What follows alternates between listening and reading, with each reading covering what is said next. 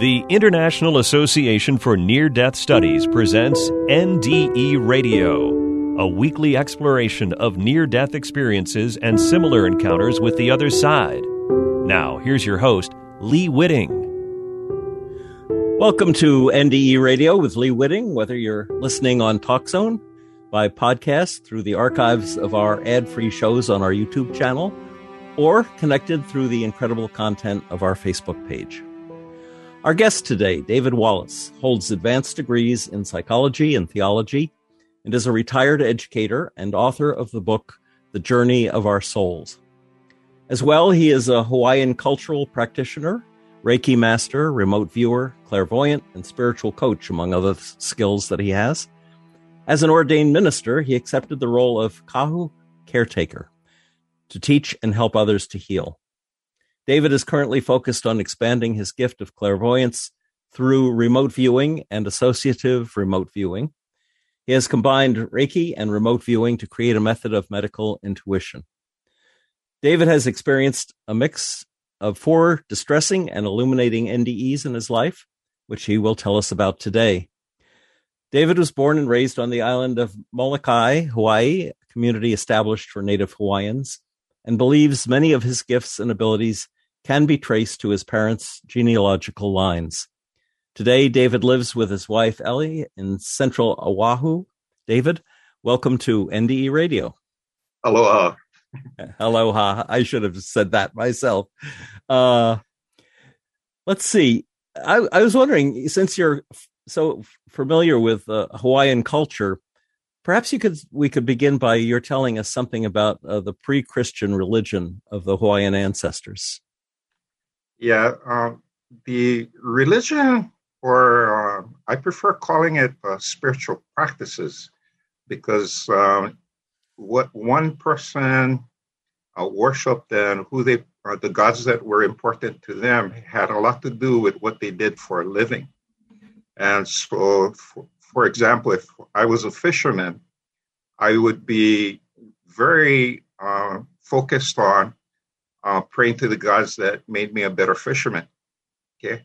And uh, it would be a waste of my time to um, try and uh, worship gods, you know, f- that uh, the taro farmers would be worshiping because I would have nothing to do with taro, you know. So um, it was very individualized and the spiritual practices, and um, even fishermen that uh, fished and went in the same ocean and area, they would have different gods based on their family lines.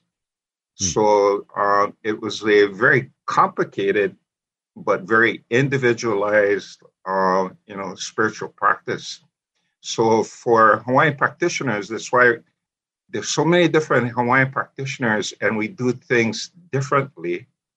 It's because of our uh, belief systems and we accept differences between each other. Yeah. Hmm.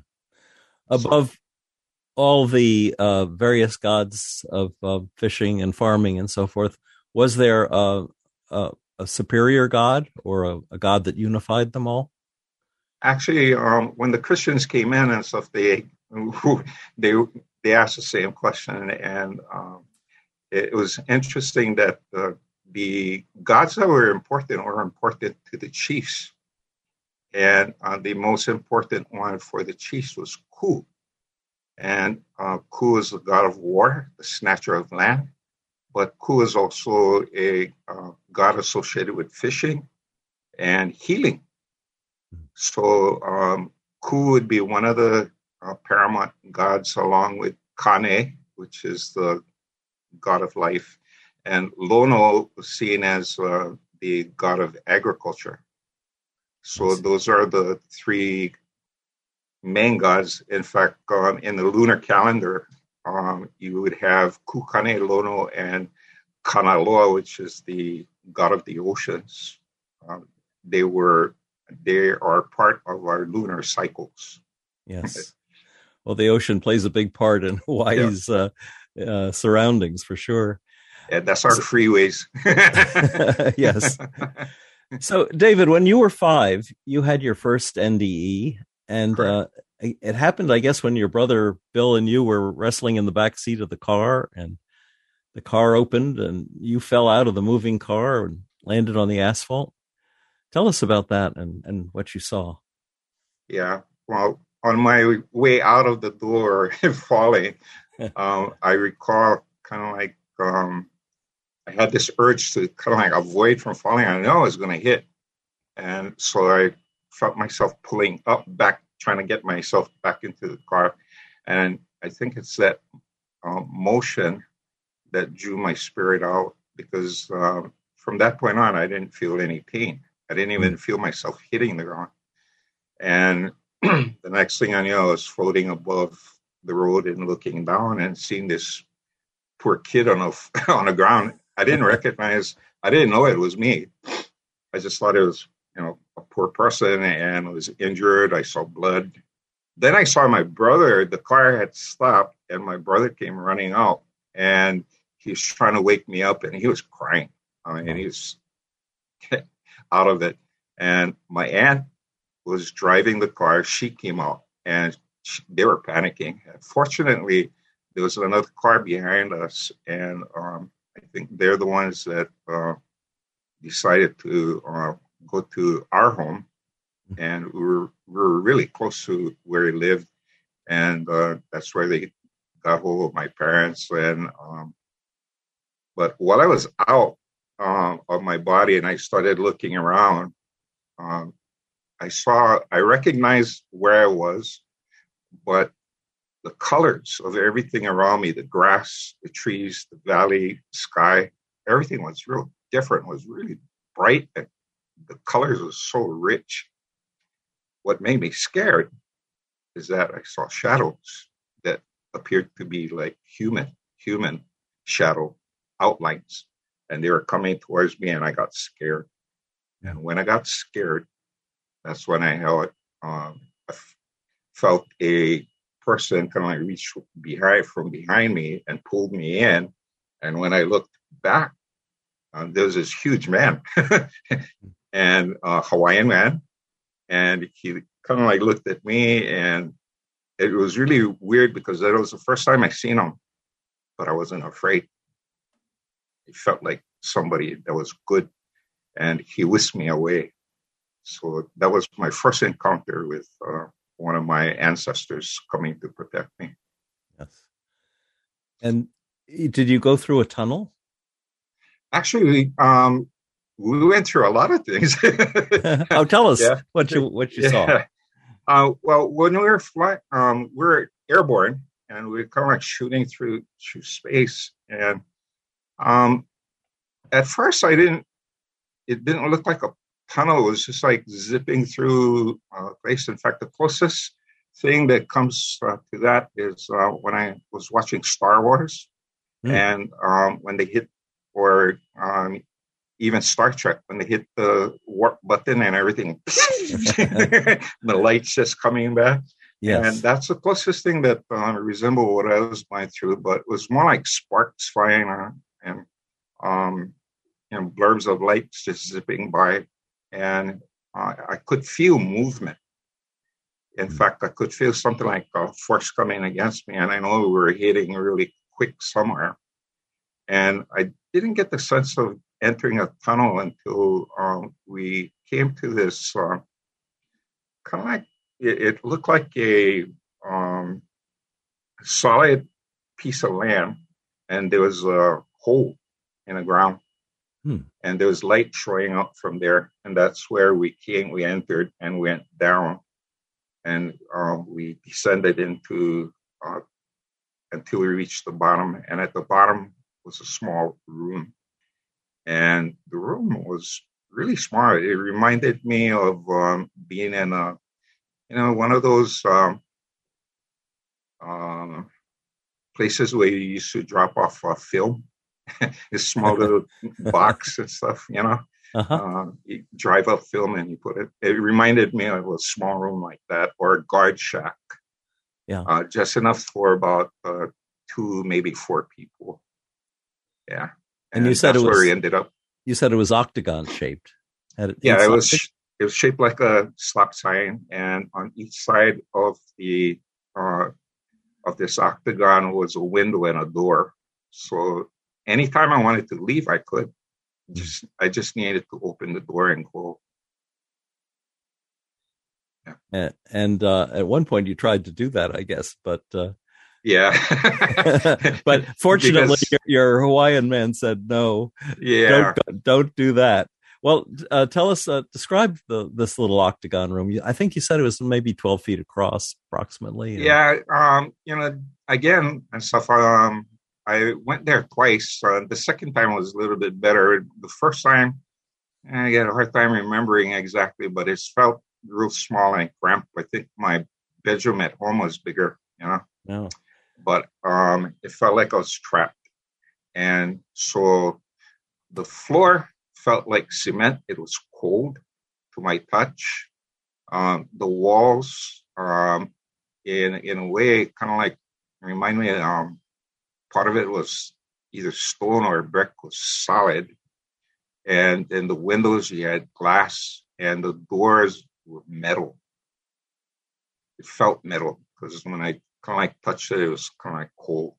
But the windows, um, you could see outside, and uh, when when I first got there, there were people. I saw people kind of like coming up to the outside of the windows, and they're calling my name, and they kept on calling me and trying to encourage me to step out. And so that's and when I looked at them, some of them looked like my family members. They looked familiar, and so they're enticing me. Try to open a door, and so I went to the door, and as soon as I touched the door, my ancestors came from behind and pulled me away. Says, "No, oh, you don't want to go out there." And I kept on asking why. Says, "Well, look real good, you know. Who are they?"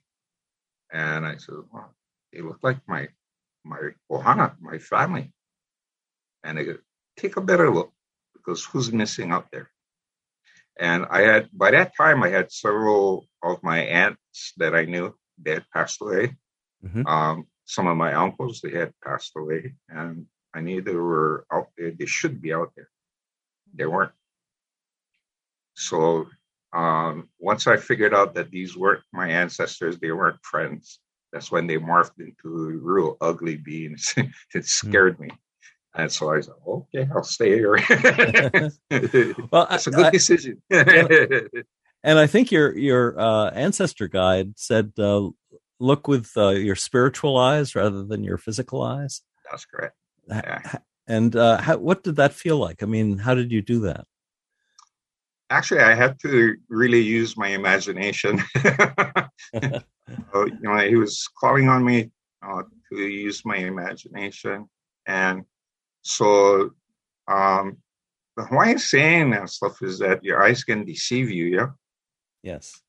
And uh, in fact, there's a tattoo uh, that one of my cousins wear. He blacks out uh, a portion of his eye, and there's a black patch over there. So it's kind of like blinding your eye.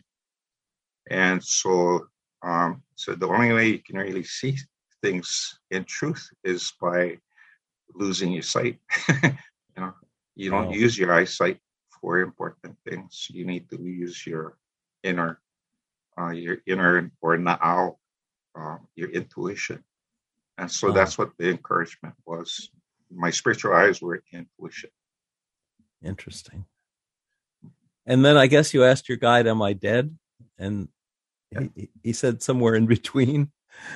yeah, he says, Not really. This is more like a um, a holding place, you know, a, uh. a safe place, actually.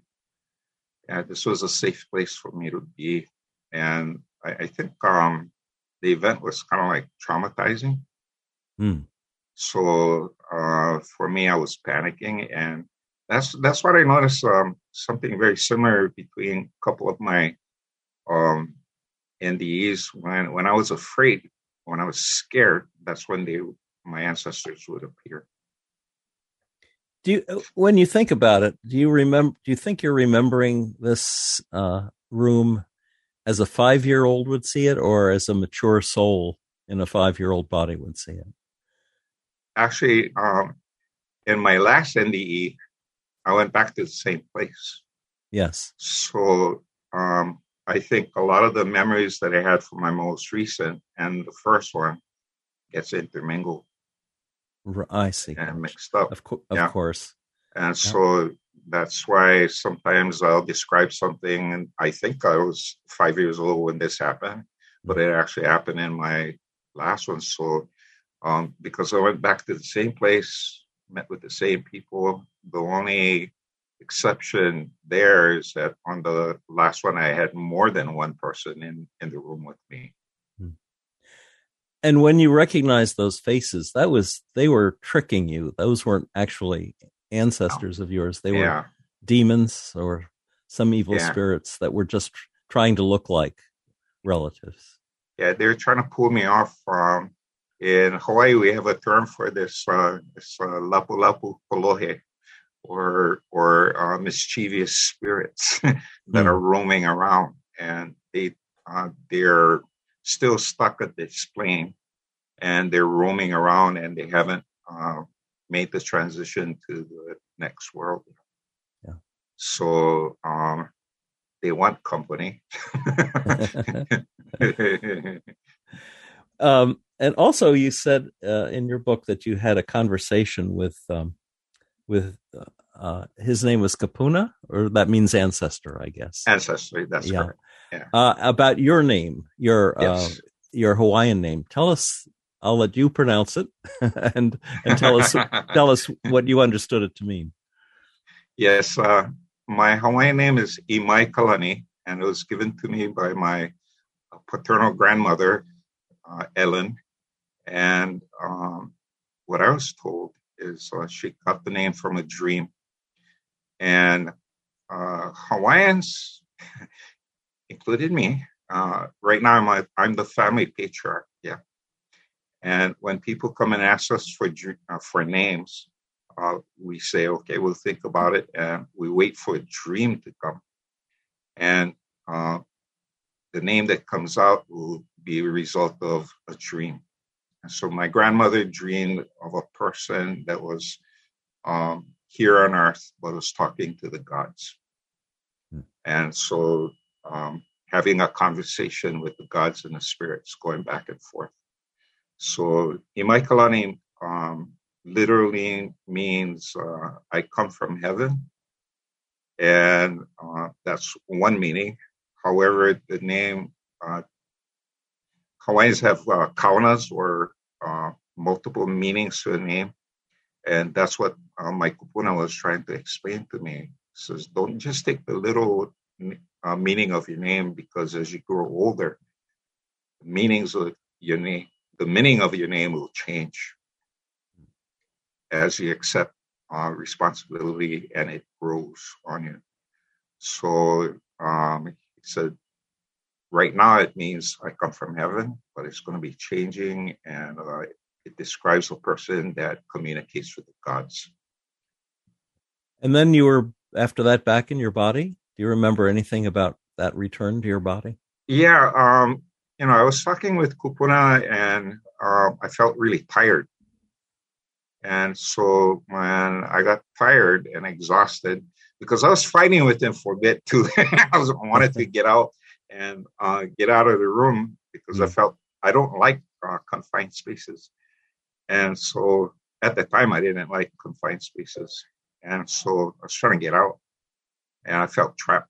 And so, uh, in a way, I was kind of like fighting them both times. and but I got exhausted, and I decided, uh, you know, I, I give up, and you know, I surrendered myself, and I, I went to sleep. And right when I fell asleep, there I woke up in my body. Hmm. And then when you were back in the hospital, at one point you said you either saw or dreamed the ceiling ceiling opened and and people dressed in white who were angels came down to help heal the children in the hospital. Yeah, that's correct. Oh, in t- fact, that was my first. yeah, tell us about that. that's that's such an amazing picture in my mind. I, I, I'd love to have you describe it. Yeah, well, let me describe the room first. The room in the old days, I guess they used to put all of the kids together in the same room, and it was a huge room and uh, there's multiple beds. And on the time that I get injured, there was uh, a flu uh, epi- epidemic on the island. A lot of kids are getting flus. So part of the room was reserved for people that had uh, the flu, and the other part of the room was reserved for people like me who are injured but not sick. So um, when I got in there, there was not only me but several other kids in the room, and uh, I, I, recall there was this one person, there was uh, one kid that was uh, so sick they had a tent over him, and they were pumping in oxygen and keeping him isolated because they were really worried.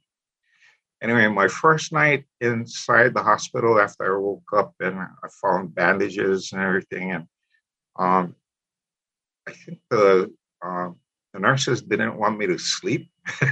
they kept me out.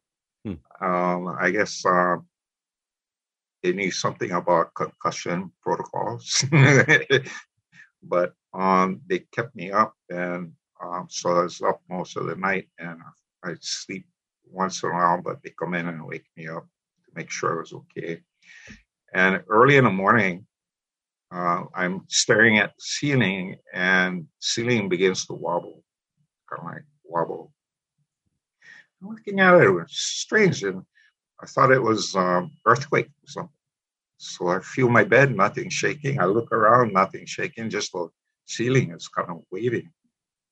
And then um, there's a part in the ceiling, and the ceiling just breaks apart and disappears. And I'm sitting and I'm looking, I, am lying down, and I'm looking into uh, the sky, and I see stars, and a big bright light uh, came and came over the room, and from this light, you had these uh, people coming in into uh, into the room, and they were dressed in white. And at, as I looked at them, um, they they were luminous. You know, they were sharp, uh, they were shiny. They were filled with energy. Looked like, and I wasn't afraid. Um, just like I felt kind of peaceful. It was shocking at first, yeah. But as they started to come into the room, um, and I started seeing them, they started walking around and uh, putting their hands on, on the kids. And the sickest one, the one with, uh, that had the tent, uh, most of the angels were gathered around there. And I could feel warmth. I could feel uh, the temperature in the room all of a sudden went, it was almost like I was in a sauna, actually, mm-hmm. and really warm. And after they got through with that kid, they came around and visit uh, visited all of us, and um, you know, some of them came by me, and I could look at them right in their face, and they smiled, and they kind of like brush my hair, touch me, and I had this feeling like, "Don't worry, you'll be okay," you know? and it was very comforting. One of the gifts, I guess, you got from this first NDE was the ability to see spirits. Mm-hmm. And you differentiate in the book between ghosts and night marchers. Tell us about that. well, night marchers are ghosts. uh, they're they're ghosts of uh, people that live, but night marchers um, have an established route. Okay, they they're walking on old trails, and um, during Hawaiians, uh, you know, we like to move.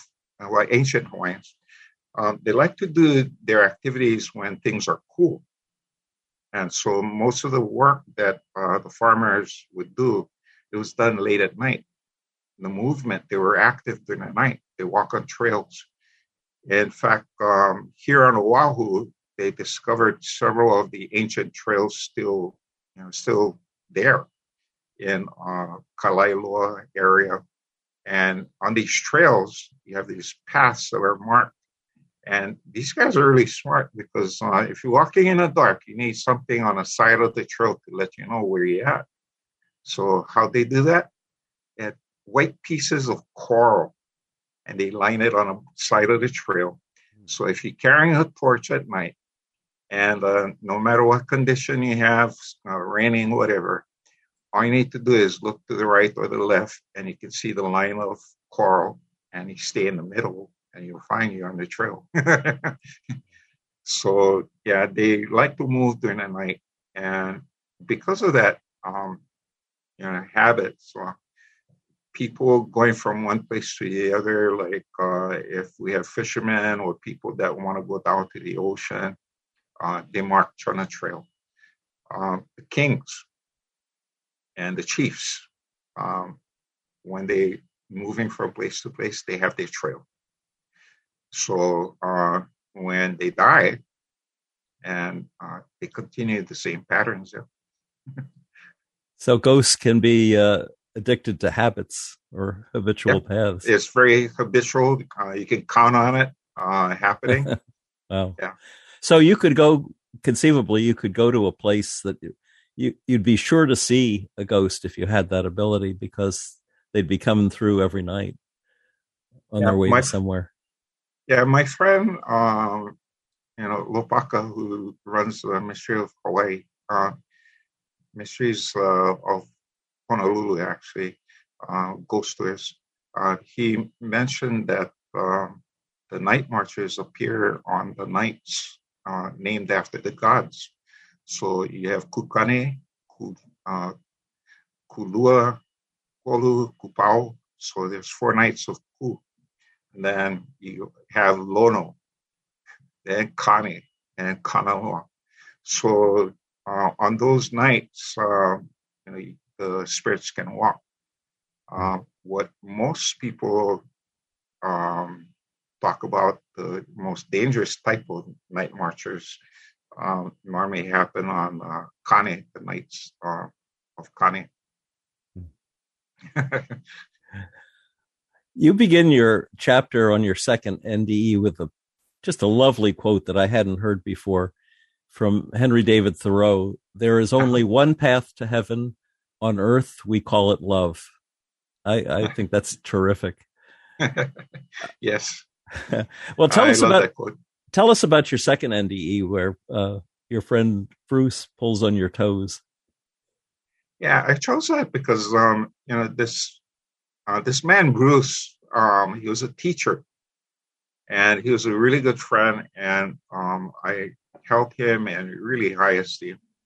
And uh, so he was a teacher in Molokai, and um, he, I, I just love that man and uh, he passed away while he was playing volleyball. He had a stroke, and um, but just before that, we went hunting uh, with him, and he shot a boar. And um, about a couple weeks after that is when he passed away, and I, I felt really bad. And he left uh, a wife and four children behind.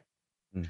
So on that NDE, I returned from uh, Chicago, 1978, uh, I believe, um, I returned from Chicago. Uh, in the dead of winter, I had double pneumonia. Uh, and I was really sick. And so um, I was sick for a while. And this particular night, I told my wife at the time, I says, you know, I, I think I'm to die. and she looked at me crazy. You're not to die. She says, no, I feel like I'm to die.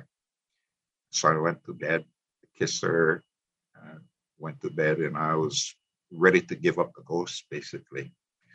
And um, in Polynesia, we have this custom: if you if you want to play a trick on a person or have a spirit talk through a person, while that person is sleeping, you get down and you pull his big toe.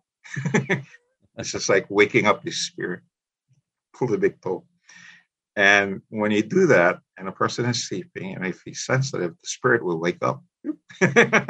and you can ask the spirit anything you want. And that's um, you know, looking into the future, asking for secrets and things like that. Wow. And so uh, I was I was fast asleep, and all of a sudden I felt somebody pull on my toe, and my spirit woke up. And when I woke up in my bed, I and I go, who did that? You know, and looking at my friend, uh, my friend Bruce, he's standing at the end of, end of the bed. uh, Bruce, we run and hug each other. And uh, then I realized, Bruce, you're dead. and so I push away and, he's trying to shh, uh, hold me in a certain way where my back is facing uh, facing the bed. And he didn't want me to turn around. And I says, Bruce, you dead. Does this mean I'm dead? And he goes, No, no, no, no, no. And I turn around and I see myself in a bed sleeping. And I start crying. I, am dead. he came to take me. and he's laughing and you know he's chuckling. He says, "No, Dave, I just came here to show you something." and so uh, we walk on the side of the bed, and he opens my closet, and he sticks his hand in a in the in a closet and separate the clothes. And when he separates the clothes, there's a hole in a closet in the back of the wall. And I'm looking in, and as I looking in, I can see way at the other end of this hole a, a light. And I look at uh, my friend and says, you know, what is this space? And he says, well, come, you, you want to check it out? And I was not really, but if he came to show me this, okay, I'll take on. So I trusted him. And so he led the way, and I walked uh, just a little bit behind him and started walking through uh, this tunnel. And this is a, a real tunnel. And the odd thing about the tunnel is that it had many twists and turns, you know, and it wasn't a straight, uh, straight one. And when I looked up, uh, it looked like I was walking through some kind of um, blood vessel. all kind of strange things up on a, on the top, but it looked like more. Uh, it looked more like a living organism than hmm. anything else, and uh, it gave me the impression like I was walking through a blood vessel or of some sort. Wow! And there was uh, as we walked further, the light in the tunnel got brighter and brighter, and came to a point where our clothes changed and what we were wearing was something white that looked like was feathers. And I said, "Oh no!" you know, I I remember talking to my wife when friends uh, when I was saying this. I looked at them and I started feeling myself. It was nice and soft and filled with energy. But um, I had a concern that I didn't write in a book. But I said, oh, am I turning into a chicken or something? Is this the next evolution? next step in evolution, I come back as a chicken or bird, you know? But that's what it felt like. It was feathery and really nice and soft. You know? And uh, when we finally reached the end of um, end of the tunnel, uh, there's this membrane, and uh, you know, I, I grew up on a farm, and uh, this membrane looked like uh, an umbilical sac. You know, um, it looked like plastic in a way, but it, it wasn't clear. Um, it was kind of murky, but you could still see through. Mm-hmm. And on the other end, I saw a place that was um, just beautiful. Uh, there's trees, grass.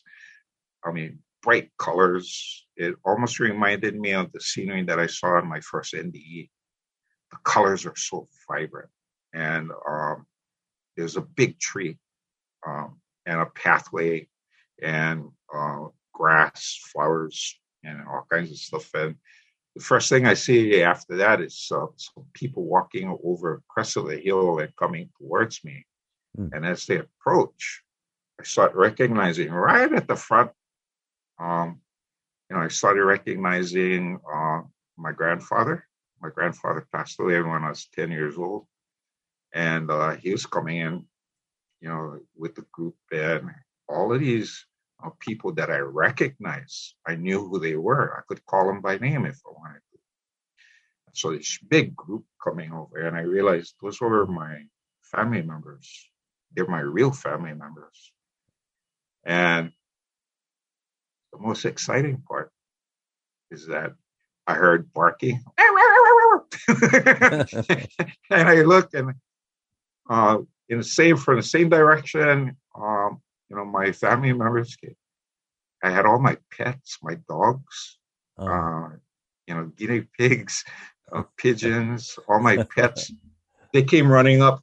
Uh, passed my ancestors, and they came right up to the membrane, and they were jumping. The dogs were jumping up on a membrane, trying to lick at me, and I'm over there looking at them, and I name them all. I know each one of them. I knew all of them. And I'm crying like a baby because I miss them more than my family members. but I'm just, you know, overwhelmed with uh, this feeling like, wow, you know, long time. I'm so happy to see folks, and I, and I want to reach down and embrace them. So um, I'm looking at them, and uh, my ancestors a lot of my ancestors are saying, "Come, come, come," and they encourage me to step through. And I look at Bruce, and he's not saying anything to me. I have to make the decision. So I take one step through the, the membrane, and I look uh, in the group towards my ancestors. Everybody is saying, "Come, come, come."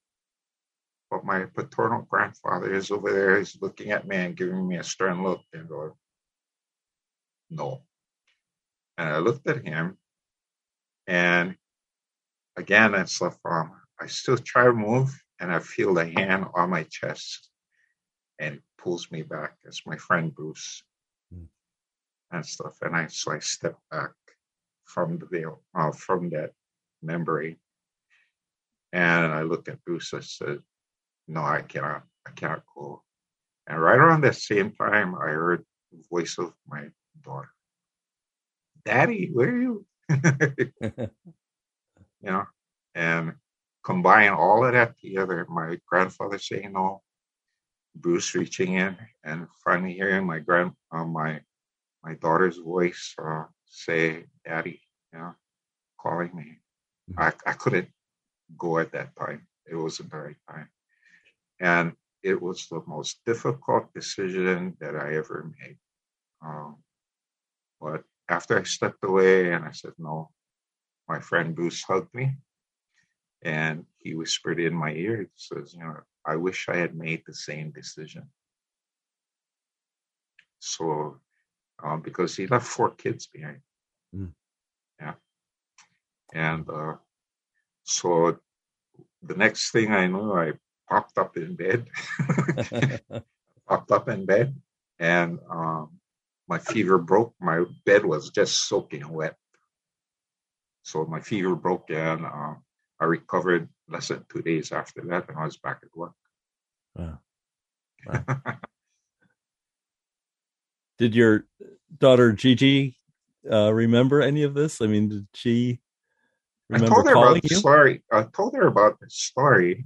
And, um, you know, again, and stuff. Um, when you go through things like this, uh, sometimes your memory plays tricks on you. Mm-hmm.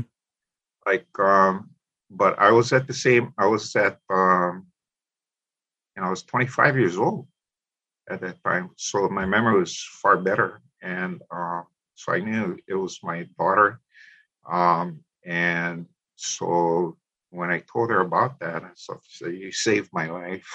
Thank you." so. Now, your third NDE, you were very sick, I guess. Avian yeah. flu, meningitis, kidney failure. I mean, everything was happening. Yes. But this one is like something out of uh, Dickens' A Christmas Carol. this is this is quite a scene. Um, tell us about this one. Yeah. Well, my occupation as a teacher has many hazards. uh, and one of the hazards is that um, our students here in Hawaii, um, during vacation, they like to go visit, um, you know, their families in uh, foreign countries. And in the community that I had uh, that I was teaching, there was a lot of Filipinos. So um, we on Christmas vacation or any other vacations, um, holidays, a lot of them would leave the islands, go back to the Philippines, and when they come back, um, you know, the types of um, you know, diseases actually they come home with, the illnesses that they come home with. Mm. Um, some of them are devastating. So um, we did have a couple kids that went on vacation into the Philippines, and when they came back, uh, they brought avian flu. Mm. And so that's how, and I had three of them that came back and was in my class, and they were sick. And I knew they were sick, and I sent them to the health room. But by then, I thought I probably picked up the bug. So I I came down with that, and so um, I also have uh, type one diabetes. Mm. So anytime uh, I'm ill, my blood sugars can go crazy. Yes. And so uh, that's the case that it was. So um, I had avian flu, um, and my blood went septic. My uh, blood sugars were so high it wasn't even registering on the monitor. I thought my monitor was broken, mm-hmm. and my fever.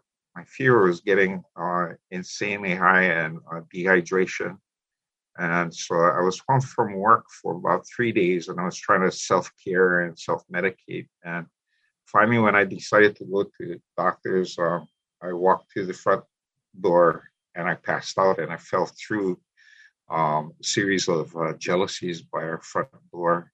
And uh, right when I did that, lucky there was a custodian outside cleaning up the pond and he called the ambulance for me. And when I went to the hospital uh, and the doctor started taking blood work, um, and doctor came in and I, I'm in the ER um, trying to wait and find out what's happening and uh, all these people running around. Finally, the doctor says, uh, you know what, if you, if you had delayed coming into the hospital for about 20 minutes, could not guarantee your life. Yeah. says, even right now, um, the odds are stacked against you. So they asked me permission uh, to, you know, do whatever they could. So I said, sure. And they put me in a ER room, um, ICU, and uh, I had so many tubes running in and out of me that it was crazy. Uh, you know what a papaya tree looked like? Mm. Yeah, with um, you have this uh, tall tree and then papayas all you know, yep. stacked on it. You know?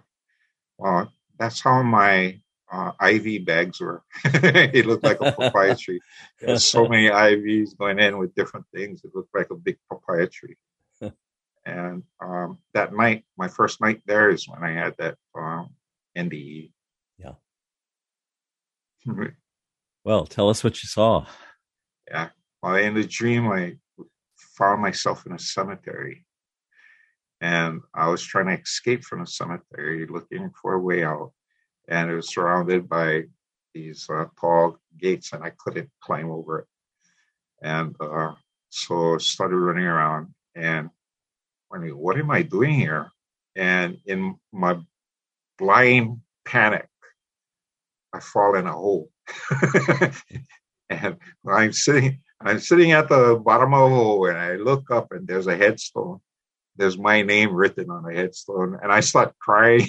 no, no, no! I fell in my own grave, and so I claw my way out of the grave, and I come up, and I'm looking at, and I'm feeling sorry for myself. And, um, from somewhere, you know, I felt the presence of someone near me. And when I turned and looked, and there was this man, it's this huge, uh, tall man uh, dressed in real formal wear. In fact, um, in some cases, it looked like um, he was wearing a suit, but it was more like a tuxedo. And had a top hat and a cane. Mm-hmm. And real classy, very, very handsome, very good looking man. And he, he calls me by my name and and I ask, him, "Who are you?" He says, "Well, I'm death, and I'm here for you." Good news, right? so I look at him, I go, no, you know, and I stand up and I start running, running for my life. Mm. And uh, he stands there and just like, call me. And as I'm running away and I looking over my shoulder, I see four dogs, you know, black creatures coming up from behind me. And I said, I gotta find a place where I can, you know, either run away or stand and fight. So I ran and I saw a tree, a huge tree. And I figured if I put my back against the tree, I could fight the dogs coming in from one, you know, from one direction. So I reach the tree. Right before I reach the tree, a dog uh, grabs my foot and I fall on the ground. And I get up and the dogs are biting at me. So I stand up and I back up against the tree and I try to kick and fight. And I felt really scared. I could feel my heart beating. Then something really strange came over me. Um, instead of fear, anger. it was replaced by anger. and, and just like, you guys not going to do this to me. And I got mad. And the, this rage inside me just built up. And when this rage took hold of me, my physical uh, body began to change. I looked at my hands. My hands had claws, wow. sharp claws, and my hands were muscular and started to uh, stretch out and build up. And I was covered with black hair. and I started morphing and I felt myself growing, growing, growing to the point where I was so huge the dogs looked like little rodents.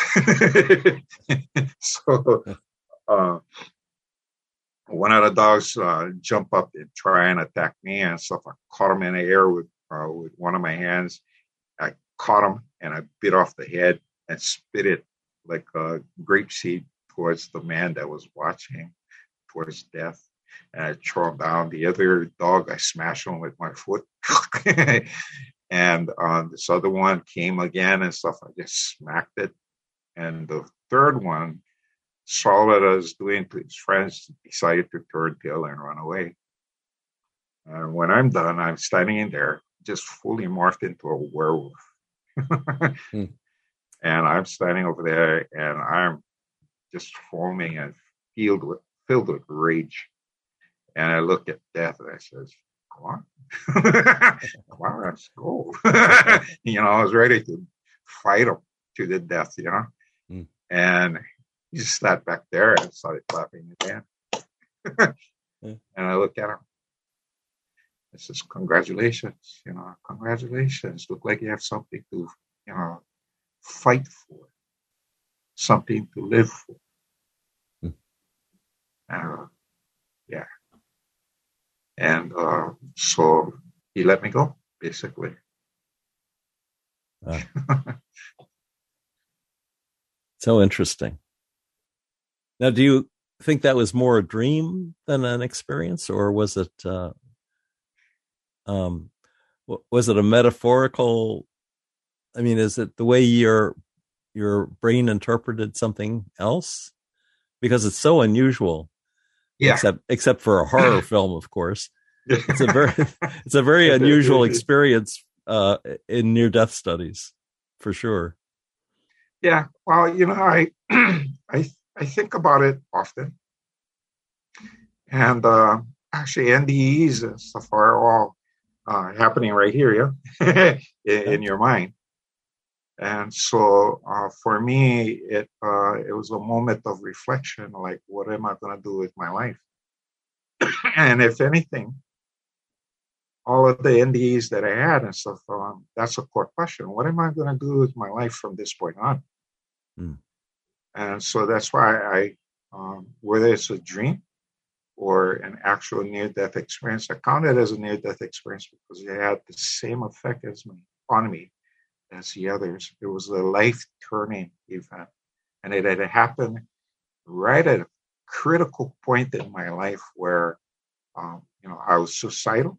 I didn't care if I lived or died, and um, but actually, um, the dream made me really dig deep inside me to find something to live for. And I did. I did have something to live for mm. Because I had just met my current wife. yeah. yeah. And uh, I just said that. And, um, you know, without this woman in my life, I would not be the person that I am today. Wow. So it was a life changing event for me, and it happened at the right time.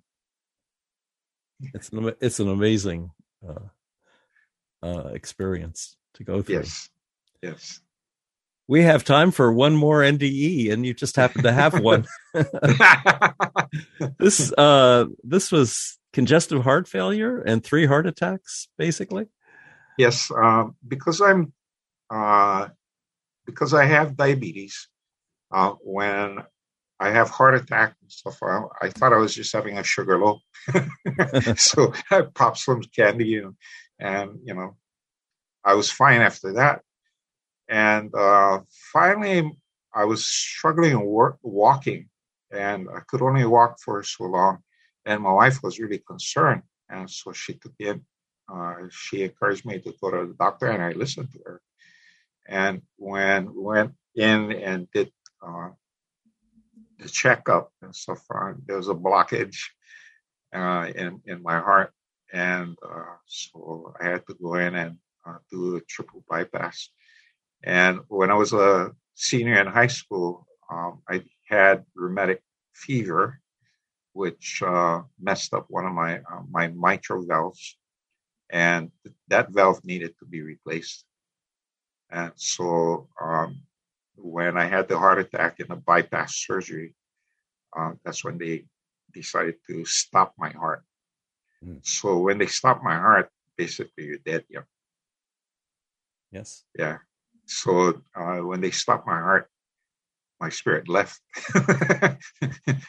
uh, my spirit left, and I think um, it left at a time when they were finished with the operation. The um, the operation was supposed to take uh, three uh, three and a half hours. Seven and a half hours later, they're done. Wow. But um, had a lot of complications. But in my near-death experience during that time, I caught them while they were trying to revive me, and uh, the surgery took a long time because they had a hard time reviving me. Mm. Um, I I had um, bruises, uh, round bruises, uh, all along my chest, all along the side of my uh, my chest, my rib cage, in my back was just covered with all of these things. So it looked like they were trying to shock me, and I wasn't responding. And during this time is when I had my NDE. I actually left my body and I was floating above my body, looking at um, this poor guy was uh, being treated by doctors, and doctors are panicking.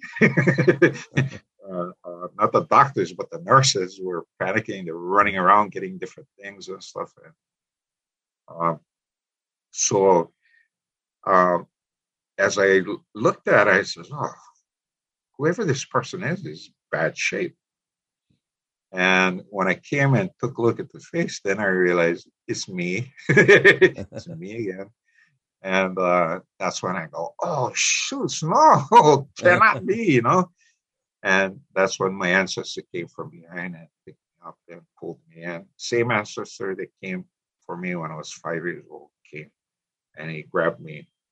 And we went through the uh, ceiling from the operating uh, room, through the building, and we ended up above the hospital. And I remember looking around and I could recognize where I was, uh, downtown Honolulu. And, uh, and I could see everything around me. And so it was pretty neat. then uh, I looked at him and I said, Oh, Kupuna. And he smiled and he whisked me off. And we were back uh, in the same octagon room when I was five years old and he held me there for a bit.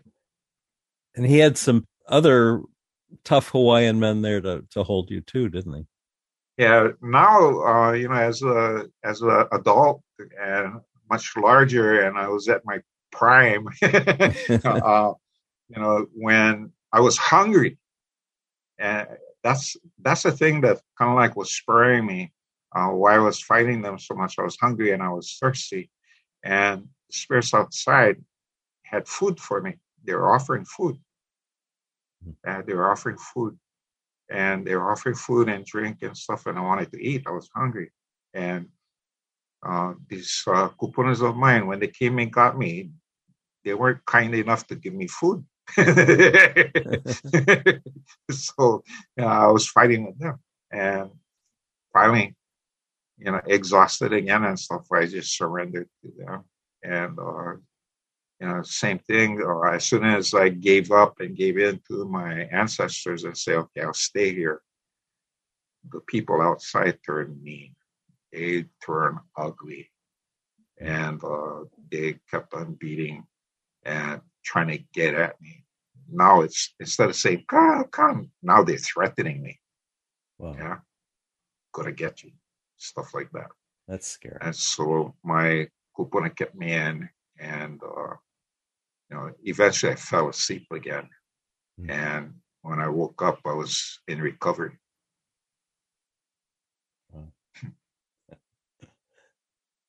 Would you say, you know, they have uh, good NDEs and bad NDEs.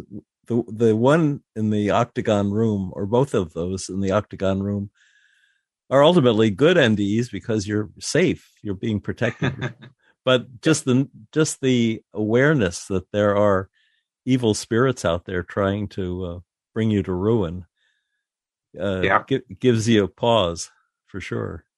Yeah, there's a medium that I met with, and um, first time he met me, he cautioned me about uh, you know millions of uh, these beings that surround my person uh, wherever I go, and um, I asked them, well, uh, how far are they away from me? He says, well, they're they stand about maybe five six feet around you. There seems to be this clear area around me where they cannot pass through. And I laugh. I says, "Yeah, because between me and them stand my ancestors, hmm. and they don't want to mess with my ancestors." They'll pretend to be your ancestors, but they don't want to mess with the real thing. No, not the real ones.